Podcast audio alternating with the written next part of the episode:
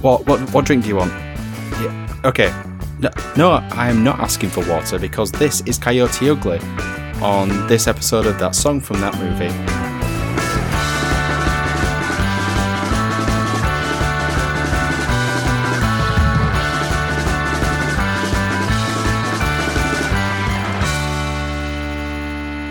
I want what every man wants. Oh, what was it? I literally watched it earlier. What was Is it it? the Punisher comic? No, it wasn't No. that. It was Breakfast. It is breakfast. Yeah. Well done. Well done. Thank you for joining that song from that movie, the journey through the very best and worst of movie songs. I am your No Coyote, All Ugly host Dietrich. And as always, we're joined by an ex kindergarten teacher and a former nun who just escaped from the convent and is tired of being the only virgin in New York City, Alex. so tired. So tired. I'm, I'm genuinely shocked you got that opening. well, like I say, I literally watched it earlier, so. I've often thought Alex does look a lot like Bridget Moynahan. hmm Well, that's wow. That's a compliment. Thank you. You got the legs, Alex. Thanks, I guess. And also with us is the original Coyote, just a small town gal trying to make it in the big bad city, Ben. Yep. And that bad city is Norwich. It's very, very bad. It's not like Pygmy North Dakota or whatever it is. yeah. It's always pygmy. It's always no. It's always Gary, Indiana. That's what most films do. Poor Gary, Indiana, wherever that is. Yeah. Poor Gary. I would like to know in the past fortnight what have you been watching? Cha cha cha. I watched the Banshees of Inisherin, or the Banshee Mhm. of Inisherin. What do you think? I thought it was good actually. I think uh, one of his best films, Martin McDonagh. You didn't like what you didn't like Free Billboards though. I didn't like Three Billboards. I, I kind of semi enjoyed Seven Psychopaths. I can't really remember in Bruges. I think I've seen it, but it was a really long time ago. So I maybe should rewatch that. But I thought it was really good. Yeah, I thought it was. th- They somehow managed to get so much from so little a premise. Like I don't think I've ever seen a film that just had so Yeah, yeah. little in way of the story. It was just like one really small thing, and they managed to make an entire film of that, which was impressive in itself. And like you know, he's making some sort of comment about the Irish Civil War. I'm not sure exactly what it is. I like I'd have to watch it a few more times. Colin Farrell does play an Irishman well. Well, yeah, for once. A, su- a super Irishman. That's why he's he's been trying all his career to be sort of an American. Or at least his early career. Is he, is he nominated for an Oscar? I He won, he he won the Golden Globe. Well, he won the Golden Globe because he was considered a comedy or musical. So take from that what you will. Yeah. So I watched that. Uh, I also watched the film Emily, which is a film about Emily Bronte, Hmm. which was watchable. I mean, there was a lot. It's not that was- does not sell me. You don't, you would No. have to have said that was an absolutely Bobby Dazzler. no, it it wasn't. It, it was it was good. It was fun. and It was good. It was a good watch. But there was a lot of like. Um, I like. I, I wouldn't have said I'm one of those people who is like is quite different from a you know. There's, there's not a lot of historical accuracy in it. No, no, does sound like you. There, but but there were a few like random pot shots at Charlotte Bronte in this film, which were random. um, and The vendetta that most people have. yeah, but and they also they also inserted this weird kind of like love story in there that didn't really work with the message of of well, it kind of worked with the message of this film, but the message of this film wasn't really what you would associate with the Brontes. It was kind of odd. You have done nothing to sell me this film, Alex. I'll, I'll, I'll, I'll tell you right now. Yeah, I'm not interested. Yeah, well, you know, a lot of lot of location shots in Yorkshire. How much similarities does it have to Coyote Ugly? Uh, there's a sex scene in both of them, Okay, yeah. so that Social sexy. That's about it. That's about it. I watched Babylon. Okay. Uh, it was, there was a lot. There's a lot of stuff going on in that film. yeah, Is any of it good though? Yeah, it's, it's, it is. There's a lot of good, but then it's, it's just so messy. It's so messy, and I don't think it ends well. It's, I think it was quite a good film up until like the, the end, and it just like I don't know. There's too many strands, and I don't know where to go. Oh, let's just throw everything in a pot. this is the Damien Chazelle film, Yeah. isn't it? Which Yeah. I mean, I generally like. Whiplash is awesome. La La Land's awesome. Uh, the first man was decent. is Ryan Gosling in this film? He's going down. Uh, no, he's going downhill though. There's only one film you need to look forward to, Ryan Gosling, and that is Barbie. well, I am looking forward to that. Yeah. I am looking forward to why they cast him though. He's like, is he like forty now or something? I think he's past his uh his uh, Ken phase. Just, just, just while we're talking about Barbie film, have you seen the the cast and the character list for the Barbie film? I have not no. There's, there's just one thing that really like caught my eye, which is just Will Ferrell as like a toy company. It was like what's the company that makes Barbies? Mattel. Mattel. It was like Mattel owner, owner of Mattel. I was like, how's that going to come up? yeah, CEO of Mattel. Is it like a Lego movie? Well, I was thing? thinking like, uh, is that where they've got? They literally got the idea from from the Lego movie because it was Will Ferrell in that as well, wasn't it? Yeah. Yeah. It's the fact that this is also written by like Greta Gerwig and Noah Baumbach, who only writes usually very Jewish, like talky films. Well, They're but you based in, say like, that. Central New York, Central New. Apart from his latest one, Well, no, but do you know the story of uh, of Noah Baumbach and uh, Marriage Story? And that you know, like he, like he, the, the character in that the Adam Driver character is having this huge exist, existential crisis about this play that he's putting on on like off Broadway. right? But yeah. actually, what Noah Baumbach was was had just written at that time that he was writing the film to Marriage Story was the script to Madagascar Three. really? Yes, wow. and that that really puts the film Marriage Story in, in a different light. it does. Uh, well, you've ruined that one for me. Yeah. There you go. Do you watch that? Uh, so I haven't watched any films. Shock. But I made use of a week's free trial of Paramount Plus and watched the entirety of the latest season of Ink Master. And God damn. it. cheesy as, as always. It's it's always, it's always good fun. And I also binge watched the entirety of the Captain Pike Star Trek show, Strange New Worlds, right. Yeah. Yeah. Is any good? which was really good. Okay. I, I, I was skeptical. I liked the character on Discovery, but I also worried it was going to be like Discovery, which thankfully it wasn't. Yeah. yeah Is Captain Pike the, the the captain before Captain Kirk, and he's in that episode where he's in like with the with the beeper buzzer thing. Yeah, that's right. Yeah, That's right. Yeah. yeah. So like part of the show is that he's seen a vision that's going to happen, and he keeps trying to stop it from happening. Oh. I say keep like it's one of those things where it's like a, a different story every week, and they just tag on like the occasional "Don't forget about this" in the background. Remember, this might happen. But uh, I thought it was good value for the zero pounds I paid to watch it, and that free trial has been officially cancelled as of 25 minutes ago. Sponsors. I mean, I couldn't find anything else to watch. I watched like 10 minutes of that Fairly Odd Parents reboot. My god, it was terrible. Fairly Odd Parents reboot. I hear about a lot of this stuff from D. Did have Doug Dimmadome of the Dimmsdale Dimmadome. you mean Doug Dimmadome of Home of the Dimmadome? Um, well, not in the first 10 minutes, I can tell you that. But Oh. it was it was live action, which was like the thing I was worried about. What? Like Cosmo and Wanda are, are cartoons, but it's live action, and it was like oh, like it's making me shiver. Why? it looks so cheap. It had a weird laugh track. Is it still Timmy Turner? At the very beginning, yeah, but he's getting he's, Oh, no, he's, the Tim he's Tim giving him to somebody else. I don't know why, but they completely ignored the, the film where Drake Bell plays him. Uh, well, Yes, good. well, well. Good. good, good, I wonder why. good. One of those little mysteries of life. Nothing is safe. Nothing is sacred. What better way to celebrate Diane Warren following us on Twitter than covering one of her many classics? This episode we are covering LeAnn Rimes' Can't Fight the Moonlight from Coyote Ugly. So to find out what was happening in the world when the movie came out, Time for some history. Hi, Diane. You doing okay? Could be your year. Right. August 2000. Remember it well? Um, mm. Now- we'll see. Alex, I specifically ask you because Oh, God. one of your favourite films came out in August 2000. And I mean that completely jokingly. Oh, right, so it's not Shrek. it's not Coyote Ugly. There's only one Jimmy Grimble. God. Now, listeners, you've probably never heard of this film. I don't think I have. You've never You- heard of You've never heard of this film, D. It doesn't ring any bells at all. You've never heard of There's Only One. Alex, can you explain it in like less than 30 seconds? Um. So there's Don't a just say the film title. no. There's a there's a boy who finds a magic pair of football boots, uh, but they're like really old boots, aren't they? They're like they're like ancient football boots, and he goes on to play for.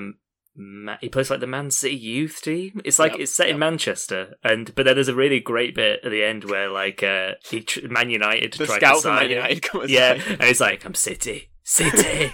Something like that. Anyway. It It's been a long stars, it stars brilliant, like Robert Carlyle, Ray Winstone. the p- two famous people from Manchester. um, we'll leave it there. Um, I don't think the never anyone anyone else in the film didn't go on to anything, but that was the highlight in the cinematic stratosphere of this month, not counting Coyote, of course. Other films that stood out to me Alvin and the Chipmunks Meet the Wolfman. Remember that one well? Hmm. That's the crossover that we all needed. It made me also stand out because I thought, Can't Fight the Moonlight, Wolfman. Yep. Yeah. Maybe that's what Diane wrote. Maybe she wrote it for that film. She'd just been watching Alvin and the Chipmunks. It was supposed to be Alvin singing it. Now, I also like having this thing where I find a weird, terrible film of the time and then show you guys the trailer. oh god, here we go. Uh, because we are an audio medium and I love to just make alienate our listeners, but I've come across something that I actually watched at the time, and it's called Witchblade. Have you seen Witchblade? Nope. Doesn't ring a bell. I'm going to show you the trailer of Witchblade, and I want to know your thoughts because it is pure August 2000. It's pure August 2000. Pure New York City, specifically. November 11th, 2000. Oh god, it literally says it in the opening. TNT original. That voiceover, it's the voiceover. In a world. yes, yes. I feel like I'm losing my mind. Oh, good.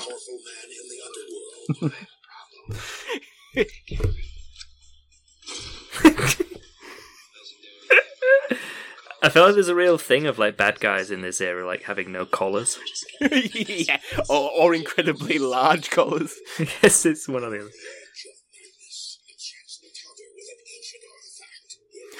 Oh my god, what is this? Oh no, they're not, they're not going to show us what the ancient artifact is.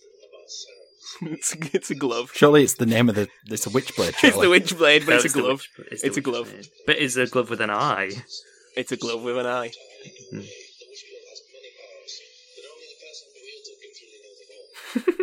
It's reminding me like a it's like a precursor to Bulletproof Monk. This yeah, it's a mixture between. Bu- yeah. it is basically. another great film from this period. There is a lot of there's a lot of weather. Yeah, yeah, you, you might, you might, you can, you can pause it because it, I think it shows the entire series in that one trailer. Oh right. oh, is it a TV show? Hey, because it, it was made into a TV show. Yeah. Of course it was. So NYPD detective Sarah Pezzini's main goal in life was to bring down Tommy Gallo, the hit, Tommy Gallo. I just got that. The hitman who killed her father, best friend, and eventually her partner. Um, Jeez. While chasing down one of Gallo's thugs, she acquires the Witchblade, an enchanted armored glove once used by Joan of Arc that deflects bullets. but why? Why would it need? Like, there wouldn't have been bullets in that Why time did it need to period. deflect bullets? Well, well, that's because Joan of Arc had the Witchblade, Alex. but how did they know that bullets would be invented? Like, what is it made out of? It also produces visions and neatly compacts itself into a bracelet. That's that's convenient. And stylish. See, this we need to go back to August 2000 because also in August 2000 came Coyote Ugly. Not really a segue, but you know, here we are. Yeah. Should have done the Alvin and Chipmunks one afterwards. right. For anyone who is not aware, Coyote Ugly is a American musical of sorts, comedy drama film based on the Coyote Ugly Saloon in New York City, um, which is mostly famous because its bartenders dance on the bar. It had various rising and soon to be quickly fading stars, such as Piper Perabo, uh, as Violet Sanford, um, who leaves her small hometown in New Jersey to try and make it as a songwriter in the big city, where she takes up a temporal at Coyote Ugly, where she grows confidence, friendships, and a love affair. uh, from the earlier things you were saying, you guys have watched this very recently. Or re-watched it, should we say. Yeah, I mean, it shouldn't be a surprise that I've watched this for the first time in preparation for this recording. In Uh, full, that, that's, that does surprise me. in full is the that's the little addendum there. Parents in bits. I remember trying to watch this many moons ago. Like, you know, when you have one of those sort of like flickering shards of memories, and you Mhm. can't quite tell if it's actually a real memory or something you put together, or Mandela effect. yeah, kind of. I've got, I've got this sort of memory of trying to watch this. Like, I'm gonna say after like a Champions League match on on ITV, Very weirdly specific. so quite late because it would have been the news afterwards. Maybe I like fell asleep during the news and I woke up and it, this was on, and that's why it's all like a flickering memory. that's why- I wonder why it's stuck in your mind, Dietrich. Anyway, anyway, I've watched it in full now. Yep. Thoughts. Thoughts. and uh, I'm, I'm I'm almost ashamed to say that I enjoyed it. Almost. Not in a uh, sort of ooh, it's a girls' movie, I'll get cooties way, but more in a sort of this feels like every single Hallmark movie, Christmas Hallmark movie is, is trying to be. Hmm. But I think unlike most Hallmark movies I've ever seen, I've not watched them all. Alex probably has. Yeah, I- oh yeah, he probably has. I feel like this one has a bit more heart and a bit more credibility, uh, probably due to the song, I suppose. Yeah. Um, but I think it just feels like a, a bigger budget film, presumably because it had an actual budget compared to the Hallmark movies I'm comparing it to. Yeah, yeah, yeah. Like it just feels richer than its made for TV equivalent. So maybe maybe that it sort of gets your guard down. Like all the tropes are, of, are there, all the Oh, cliches. yes. I think a popular rock band once said it best when they said she's just a small town girl living in a lonely world, taking the midnight train to anywhere. hmm Which in this case, New York City, and the city boy is from New South Wales, not South Detroit. well, yeah.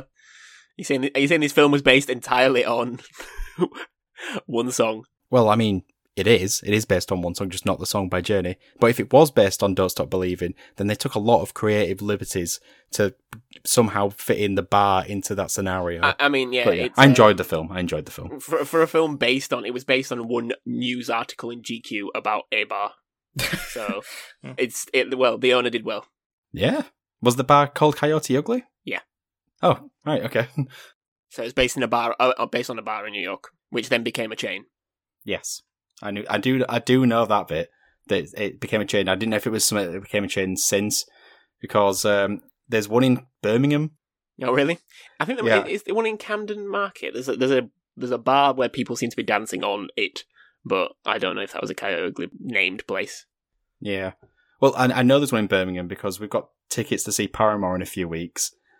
And my wife keeps going, "Uh, we could, we could go, we could go. You could do research for your podcast, sort of thing. What a lovely wife. And I'm like, uh, well, I don't really want to go. If it's like the films, uh, it seemed very sweaty and very cramped. I would Yeah. rather have a table and sit down with a drink. But uh, That- yeah. sure, yeah, okay, I'll report back. It's a good point. That it actually says that um, the bar in real life was quite hipster, but it comes across as very biker in the film. Oh yeah, in a fun way, guys. Hmm. Go on now. Well, I think I should cover it by saying this is not, for anyone who hasn't seen it, this is not a good film. Yeah. It's not a good film, but but there is something about it that is just very easy to watch. Like like Dee talked about like the Hallmark films. And I think like what kind of makes those films is that they sort of fall into like these sort of like rhythms and and cadences that you just are just so well trodden that you just know them so it kind of lulls you along into thinking like it's like this is a film it's like, it's Yeah. like yeah, it's like a, a lazy river, like arching like round, sort of like a regular worn bend. You just sort of just sit there, and it just takes you to the end of the film, and you're like, yeah. but I mean, it's not good. Like I don't know what it's supposed. I don't know what it's trying to be because it's it's certainly not a drama because there isn't any sense of like true jeopardy or or grit at all. Really, I mean, it tries to put foursome in there, but none of it, none of it really feels like like th- anything bad is going to come from it. Uh, But yet there is like no, there's almost like zero humor in this film as well. oh yeah, yeah. It's it's remarkably like unfunny. It's like it tries a couple of times, but never really like commits Nope. to being funny. So it's not it's not like a romantic comedy. It's not like a like a kind of a, a drama in the in the, the normal sense. So it's just kind of it just kind of just exists in this world of just being a film. I don't really need to say more than that. E- even more so, Alex. John Goodman's scenes, almost all of them, were added post Yeah, I, well that, make, Oh, that it makes feels like it. a because sense. because apparently they, with uh, like I guess early audiences they really liked his character, so they just made some more scenes with John Goodman. But, it's like there's the I mean, to, while we're on John Goodman character, like what is going on with that character? Like, there's a, there's a scene where he's like they're they're all randomly they just appear at a wedding, which I don't I don't I don't know if it's because I missed a bit, but this seemed to be like no setup to the wedding. They were just there, but they were there separately. And then he was like, da- then they started dancing to take a photo, and he was like, I'm I'm I've never thought I would say that I would be ashamed of you, right? Because she's dancing on on tables at Ugly. But then, like, all that really happens between there and him being okay with it is that he gets hit by a car. and then he's like, Changed your life, Al? well, I could kind of get, like, oh, if you made him reassess things.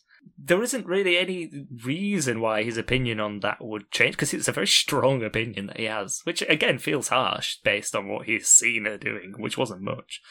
Well, I mm. mean, they, well, I mean, it was something. I guess I won't spoil anything that happens in the actual film for anyone who hasn't seen it. But I just, I just, eh, that, that character is just weird. It's just really yeah, weird. Yeah. And that is so even when he's in the hospital, there's like a really strange gag where one of the nurses has given him like cologne, and then he's going to take Yeah. him on a date. Make any sense. And then like at the end, he's like oh, suddenly okay with the Ugly because she's now you know had a successful song, and that makes it fine. It's- Or, or he maybe just had hypoxia and he had a stroke. well, I thought because they hinted a lot of like him being unhealthy and stuff, and then when he they said he was in the hospital, I was like, oh yeah, obviously he's you know he's had some sort of heart attack or something. It's like no, he's just been hit by a car. yeah, it doesn't make sense, does it? It does feel like it's alluding to like a um some sort of weight related Yeah, uh, sort of but emergency. but but for people who haven't seen it, you have never seen a person who has been hit by a car look so okay, yeah, speak so normally. Like just has a regular conversation with everybody, like like nothing happened, and there's just a little hint later on that he's like, "Well, I mean, of course I was in that car accident," and it's like, "Well, it's good to be reminded us because it could have been very easy to forget." yeah, that's a it's a it's a it's a weird one. I think this is I I I don't mind the film. Um, when I rewatched it recently, I think it's one of those. It's like the music cheat code. Like I think if you put like make things musical or music based, if the music's decent. Hmm. It kind of gets like off a pass, similar to like you can win an Oscar by just singing well, even if your acting's pretty crap. I'm looking at you, Barbara. But I, it's, it is a cheat. I think that's it. It's generally a cheat because people are like, oh wow, you know, people singing or people performing on stage, and it feels like you're at a concert or a gig where you're generally like, you know, taken away by the uh, the atmosphere and you know the bass and lots of peop- other people are around you enjoying themselves. Yeah, definitely. And I think that's what Coyote Ugly does in a lot because a lot of it is those bar scenes, or at least they're the only entertaining bits. Yeah. I mean, what, what I would say is if I was, like, I don't know, 14, 15 year old girl when this movie came out, I think I would be all about this movie. Like, just like 100% thinking this is the coolest shit. Like, that'll be me in a few years. Most thing. critics Clubbing, say, drinking, dancing. yeah, yeah, yeah, exactly. But most critics hated this film because they said it was like cheap sex thrills for boys. Like this is a boys' film. Like almost all the critics said that it's just like it's just smut.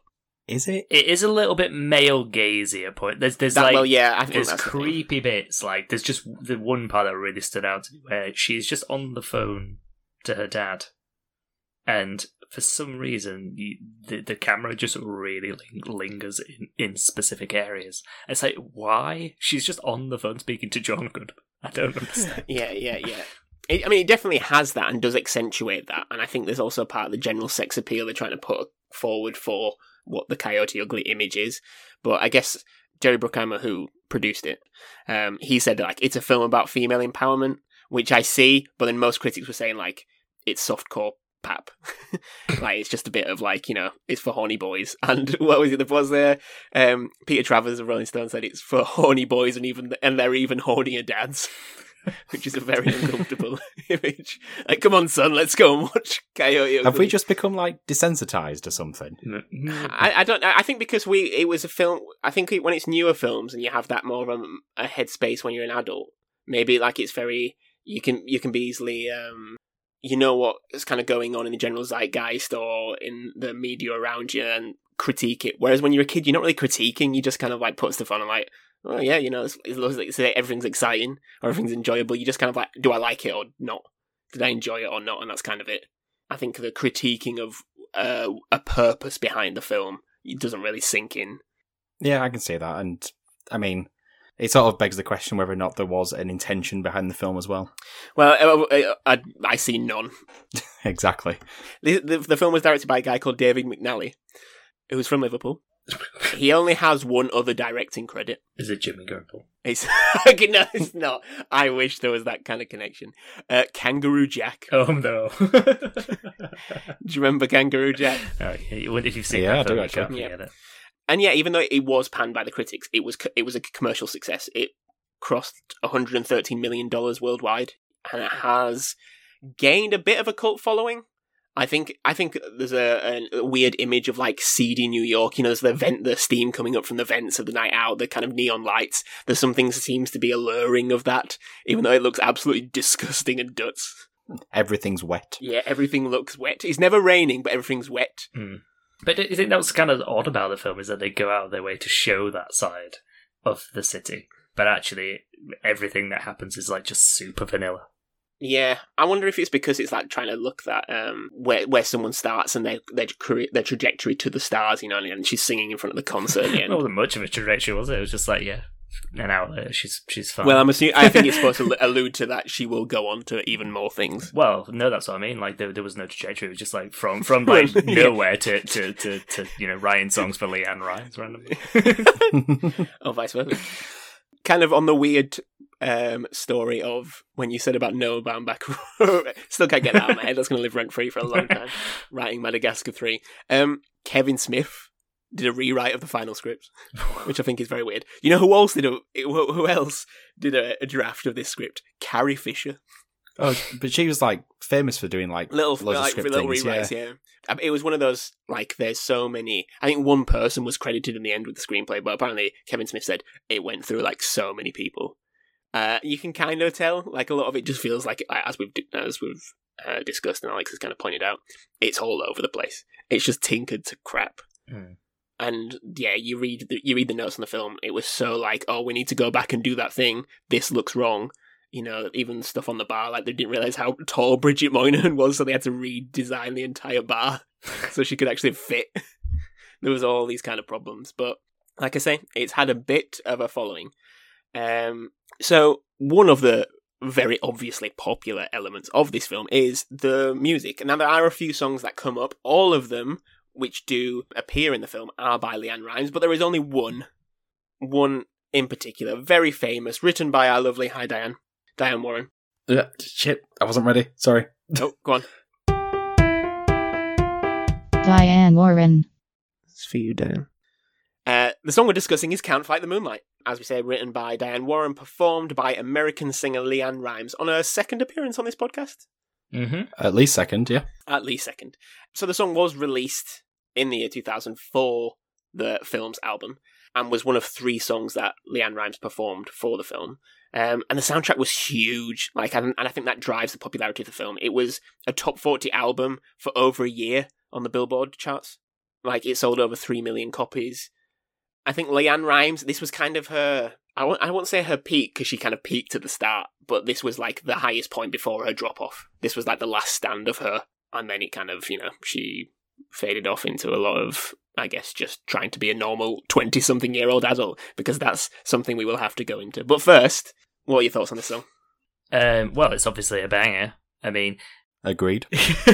do do you say anymore? Absolutely. Um, when this film came out, this song was just like all over the music channels, and I think this is probably why the film is like in the subconscious of people of our generation so much, is because the music video is obviously like clips from the film.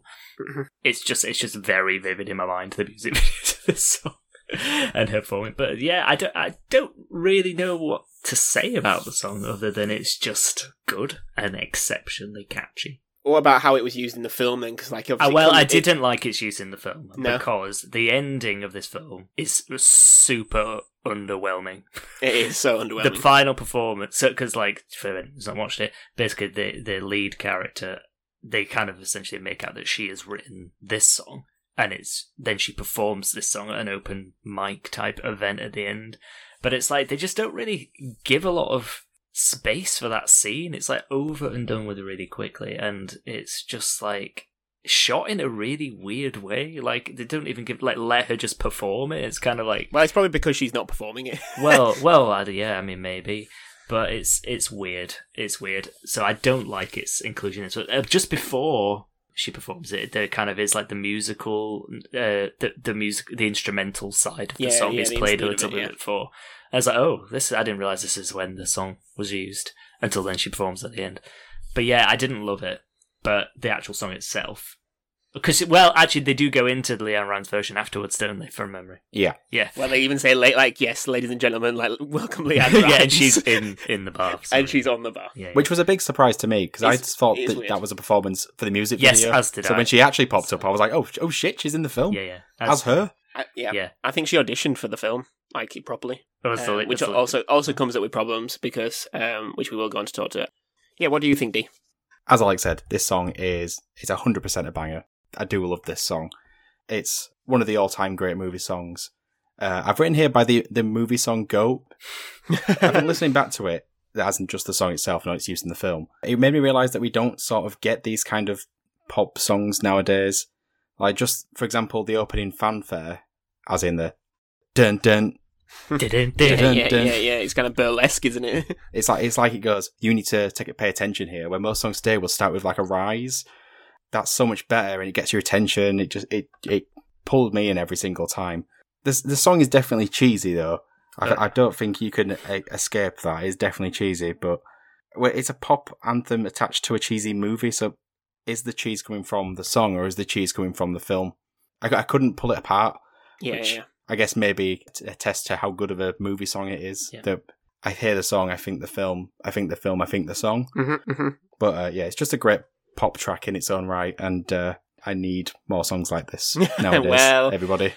Uh, I don't think LeAnn's going to give you any. So I was surprised after I've seen this video. God, I must think how many times it was on like MTV.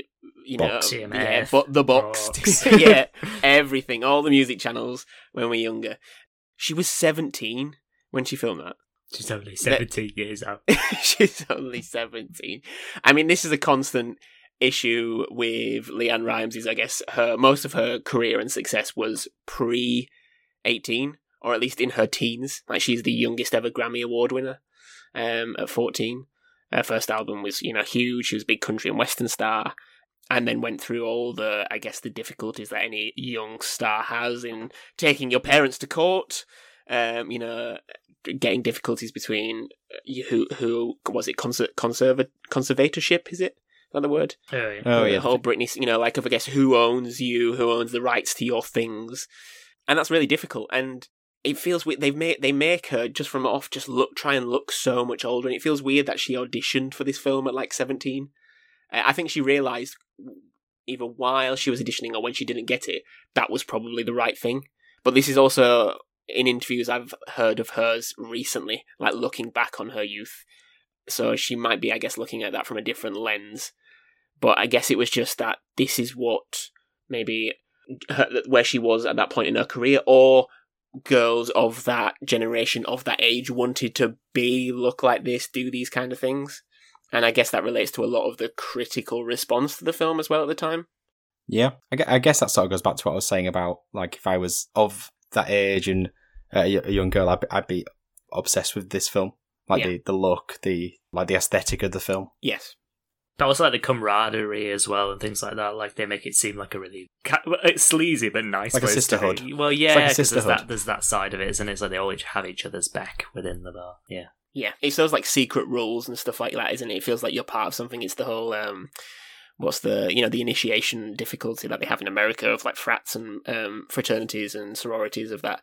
You feel okay to do it to others because you've had it done to you, and this feeling like oh I'm part of something now because I know like the secrets and I've you know uh, suffered, which a lot of the people seem to do in the film when you're new. You know, like you get criticized and joked and laughed at, but then you become one of them and therefore it feels like you've you've almost made it through to a point of oh, I'm accepted in a very um, special group. But the thing, like, I mean, I think we're often desensitized slightly to it in Britain with the different ages. But she's she would have been four years away from being able to actually go in that bar without without fake ID, which uh, they, the film was very quick to bush aside when during press releases when people brought this up. So um, for even even back then, they were aware of it. She was closer to going to the the UK Coyote Ugly though. She well, she could have gone to the Birmingham one. I feel like the Birmingham, like Coyote, Coyote Ugly Two, Birmingham Boogaloo would have been a different film. it sounds like the kind of film that I want to see, but never mind. It's me. Uh, yeah. Set up a Kickstarter, the Alex. Birmingham Boogaloo. Yep, it's the only time that kind of kind of slightly worked. Piper Perabo, she did make it in Hollywood, but maybe she'll make it in Villa. so, Piper Perabo, the lady who is like the main character of the film, who was one of those people. I feel like I always recognize her face, and I don't know if it's just because of this film, but she went on to very little. Um, I think she might have had nominations for various things in like TV or like soaps, but she never had that uh, in in an ironic sense to how the film is trying to go. She never made it, but LeAnn Rimes' voice is used as her voice. It's just shifted Oh. in key. So when Piper's singing as LeAnn Rimes, is LeAnn Rimes just in a different key? or it's been slightly edited afterwards and docked. So when she's singing with Piper, it's just her singing It's a twice. duet. yeah, so she's duetting with Singing herself. herself. Yeah. It's interesting that because when when when she was doing that performance, it was really thin. The voice sounded really thin, and that's what led to, like lent itself to me being like really underwhelmed. But it was like it's not a very powerful performance whatsoever. Because like the thing is like they make such a big thing about her music, but her music is terrible. like Yeah, I yeah, would yeah. not sign Yeah. her. So and there's that weird scene where there's that guy across the way like. uh dancing to like R and B music, and then she starts like freestyling, and it's like this sounds terrible. Oh, God. terrible. Oh, God, I hate that scene. I hate that scene. I almost didn't want her to make it. That felt like it was written for Pitch Perfect. Oh god, oh yeah, it is a bit of that. At least there was It's a bit the- of tongue in cheek with Pitch Perfect. This was just like completely on. Oh the, yeah, like, this is just it's the it's the part when she she like can't sing and you know and they keep playing the refrain the music and you're like oh no she can't do it. There's no point in that film where like yeah she's just gonna go off and that's it. it's obvious that she's gonna she's gonna look at the you know the boy or and all of a sudden she's got her confidence. yeah. Um, what did he? I think does he give her like a little bit of completely pointless information uh, like motivation. Um, I feel like he said something like "Imagine you're somewhere" or something like that. Oh, In the shower? well, that that is. At the one point, there's a part where there's like he has loads of like cardboard cutouts and stuff. Oh yes, but he, yeah. he said Oh, the, yeah. the whole thing is that he like turns the lights off so that she can't see the audience. Yeah. So I mean, in this is the song that she's, I guess, building up to writing, isn't it? Through the film, it's going to be her big break into the music business. I mean, it would work. Well, I mean, it will work because it is it is a tune. So I mean, it was a very, very, very popular song. Um, reached the top twenty in every country it charted in. Um, it was number one over here in the UK for only one week, though. Surprising. Number one in Australia, and it was triple platinum in both here and in the, uh, in Australia as well, which is pretty huge. And it was her last song to make it into the top 40 in Billboard Hot 100. Um, so it peaked at number 11, and that was kind of her career. This is where it dropped. Like I say, she went she went on a big hiatus. She was trying to sort herself out. She tried to continue into pop, but I guess it almost these songs kind of still do have a touch of that country route. Like it's Yes, not, it's like a right, it's a pop song, but it's not like a it's not like electrified, is it? It's still very like um quite subdued, just letting the vocals kind of dominate. Um, it's kind of like a like a Shania Twainy sort of country, isn't it? Yeah, yeah. And to not, well, I guess not alienate people that like dance music. This feels like it has more weight to it because it uses real Yeah. instruments. Oh yeah, yeah. That's a, that's probably a good way of putting it. It's kind of Diane's style, though, isn't it? Like the Yes. other songs we've Yeah. covered by her are kind of similar. Like except for the one last year, which was like more of like uh was a little bit different. Was it? it was from that Italian film from memory? Was that last year? Was that? Last? Yeah, was. I think that was, was, last year. Yeah, but the one from the year before, which we also covered, was like a, a country song. But again, I can't remember the film. No, no. Last year was Last Reba year, was- McEntire. Oh, was that the one last year? Was it the year before that? It was the Yeah. Sorry, Dan. right, Right, right, yeah. right, right, right. Yeah. So that the one last year was like much more like th this kind of style. Like, yeah, it was in the Mila Kunis film, wasn't it? Yes, Yep. yes, yes, yeah. So this is her normal, like, and, and like as well, like uh, the song from Con Air and and and um, Aerosmith as well. They're all kind of uh, similar in that they're sort of like country rock yeah, yeah. style.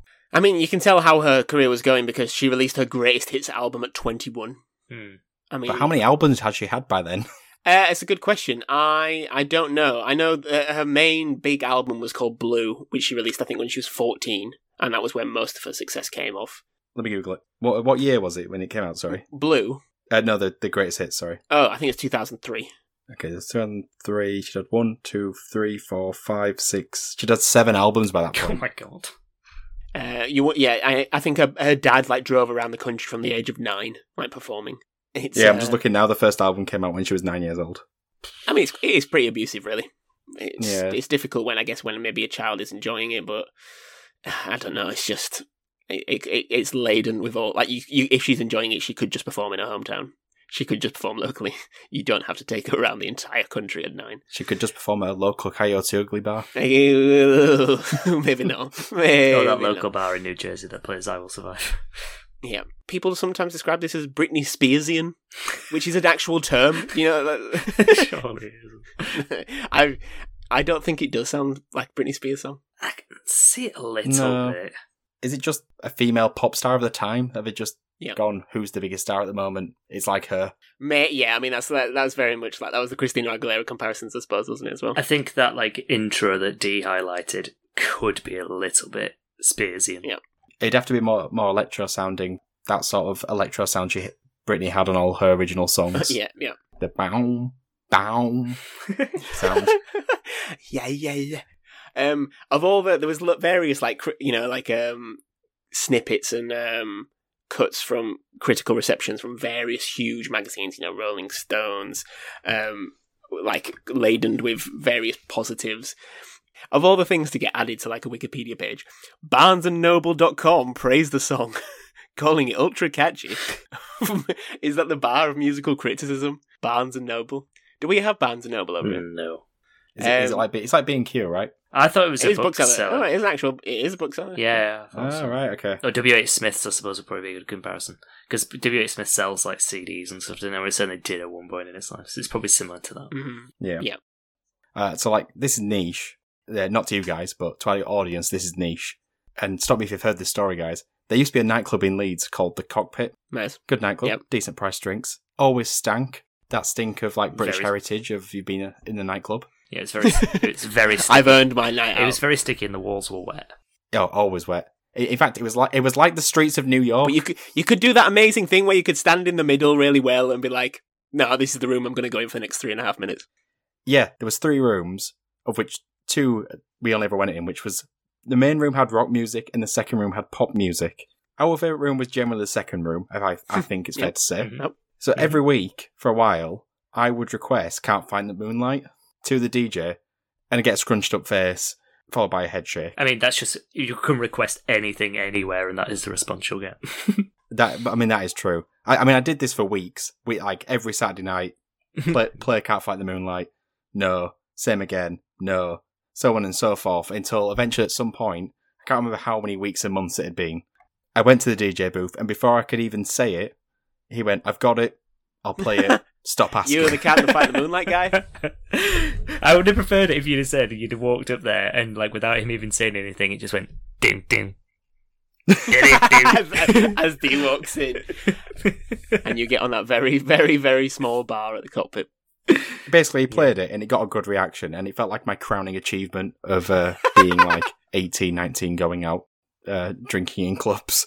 Uh, I mean, the cockpit did close down a few years later, but I, I'm not taking any responsibility for that. I bet the sounds of it are still lingering in those empty holes. oh. Yeah. R.I.P. the cockpit. Top 5. I've alluded to this already, but with top five, where do you think I'm going? Top five coyotes. Ooh, close, Ooh. close. Top five uglies. No, top five uglies. Now that could have landed us in a bit of hot water. Oh, 'cause- is it top five LeAnn Rimes songs? Uh, no, no, no. It's can't fight the moonlight. What's always fighting the moonlight? Werewolves. oh, Oh, I wonder right. why you'd, you'd learn so heavily at the Now, not- beginning. we've already we've already gone. Alvin and the Chipmunks meet the Wolfman, so that one's out. I've combined lists as I do from Rotten Tomatoes, Collider, Empire, Screen Rant, and about six others to f- put together what are the internet's five most favorited werewolf films. So are these films where like a werewolf is like the main, like a main character, like a central character? It's not like The Prisoner of Azkaban, for instance. Okay, okay, okay. Harry Potter. No, Harry Potter was in. I did not see it in any lists. So these are probably what you describe as maybe werewolf films. Yeah, like monster movies type things. yes.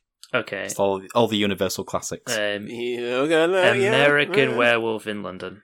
Number one, one of the best films ever. Um, American. Also a great song. We should go, we should do we that. should We should do that film. yeah, we should. Dead yeah. Moon Rising. Uh, the Wolfman. The Wolfman number two. Go on, you're doing well. Could they do it? no. Werewolf. Are you done? isn't isn't there an American Werewolf in Paris? Or am I making that up? Mm, no. Is it just a film called American Werewolf? Come on. Uh, werewolf films. Is there any werewolves in Blade? No. there, I th- So- there isn't. There's one played by Triple H. Okay. Oh, Twilight. Twilight. Mm, Twilight was on a few lists, but it's not good. People were very quick to not put that at the top of many of their lists. Um, British film, 2002. So I think I think it's set in the Scottish Highlands. Black Sheep. Oh, and it's one of the best. I'm assuming it's not Black I've got, Sheep. I've then. got a steelbook of it on my wall, and it says a bitch of a werewolf movie on it. Dog Soldiers. Have you seen Dog Soldiers? No, never heard of oh, it. Oh, no. God, you got to see Dog Soldiers. I don't know if you'll get the others. One of them is a film I haven't seen since I was about 12 is a uh, Canadian, 2000 Canadian, uh, starring um, no one. well, hard. Thanks. Is, is it's it called big... Ginger Snaps. Oh, I was going to say it's not Big Wolf on Campus, the film. no, uh, literally. No, I'm surprised no one even mentioned it. Anyone of our era, so, you know, age between 30 and 31 oh, we're not 31 anymore, I'm 32. No! How good was Big Wolf on Campus? They should bring Big that Wolf on. Campus was absolutely. I watched it recently, about six months ago back. It's shocking. Absolutely shocking of a TV show. Um, the other film is a great horror film called The Howling. Hmm. You need to watch more horror films. Do, do. Yeah, I was going to say the Marvel one. We got the top two. You got the top two, yeah. Uh, I'm, and I, I was, I thought you might only get one, so I'm happy. I'm very. Have happy. you guys seen uh, Werewolf by Night? Werewolf by Night? The MCU uh, Halloween special? No. Oh, you should watch it. It's really good. Yeah, cool. I, I shall, I shall endeavour to do that. I see a demon rising. Oh, I could watch that. What's that? CCR? TCB by CCR? Yep. Could we just do an entire podcast on CCR songs? Because isn't there C- isn't there quite a few CCR songs in films? Uh, yeah.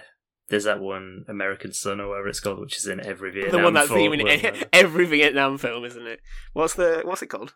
I think it's called American Son. It's called something like that. Yeah, Talking about the um, red, white, and blue. Fortunate Son. Fortunate Son. He's no Yes. fortunate son. Is it Fortunate Son? So now it's time for us to decide what is better, the movie Coyote Ugly or the LeAnn Rimes banger Can't Fight the Moonlight. Alex, you go first this week, as always. It's definitely song. Definitely song for me this week. I just I don't even I don't feel like there's any justification needed if you've if you've seen the film and heard the song. It's an obvious obvious choice.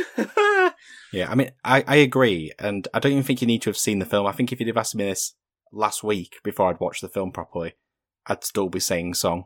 You knew what you were going to Oh, say. yeah. Well, I mean, you clear. I mean, it, it means a lot to you. This song, too, by the sounds of it. I genuinely don't know why I always used to ask for that one song. I, I just, I think I remember just saying that, thinking this will go down well with this crowd, and it just became a thing that I asked every time. Ben, Yeah, it's the song. I mean, LeAnn Rimes has got two of the like Hall of Fame movie songs.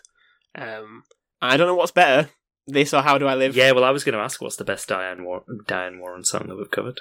That's what we should have done instead the of best maybe Diane song. Warren song. Yeah. Oof, that's a We've different. covered. Well, that could be an That we've covered, podcast. yeah, so far. Because there's many we haven't. Yeah, I mean, the best Diane Warren song is um, "Don't Want to Miss a Thing," Probably. It's a good song. And I'd say You know, like, you know, like, I I think "How Do I Live" is better than "Can't Find the Moonlight." mm, mm, okay. I disagree, but not wholeheartedly. that's, that's enough for me, D. A- Ask me again next week. I'll pull you over this fence. Okay, so that brings an end to another episode of that song from that movie. Let us know which one you prefer, the movie or the song, on one more than one social media platform now. So on Twitter, Instagram, and Hive. Ben, what is our handle? At TSFTM Pod. So yeah, we're on many different places now, so you need to follow all of them. Well done.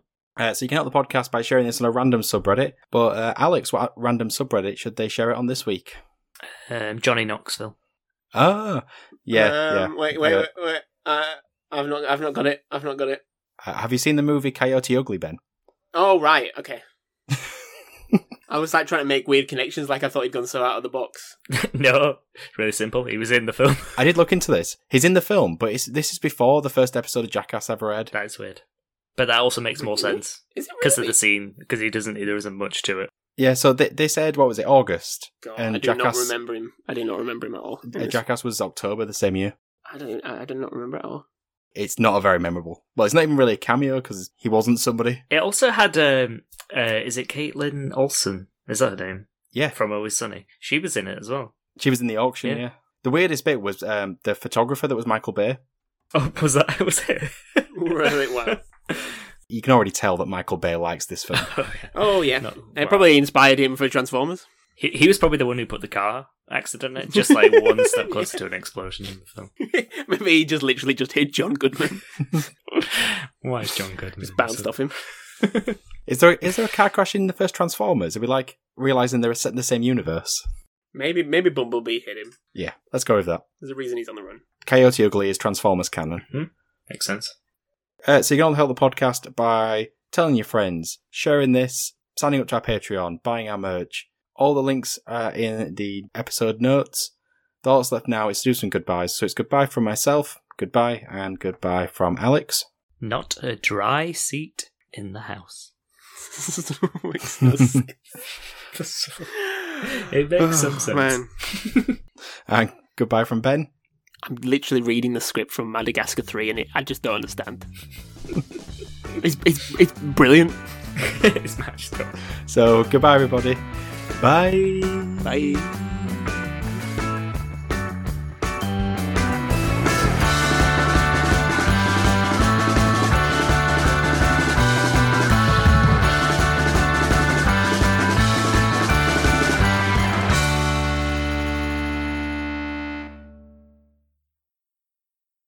You know, did it. Dinkelberg. Dinkelberg. What superpowers? Oh, it could God. quote. God, I, we had, it's like being back in year seven, just quoting fairly odd parents.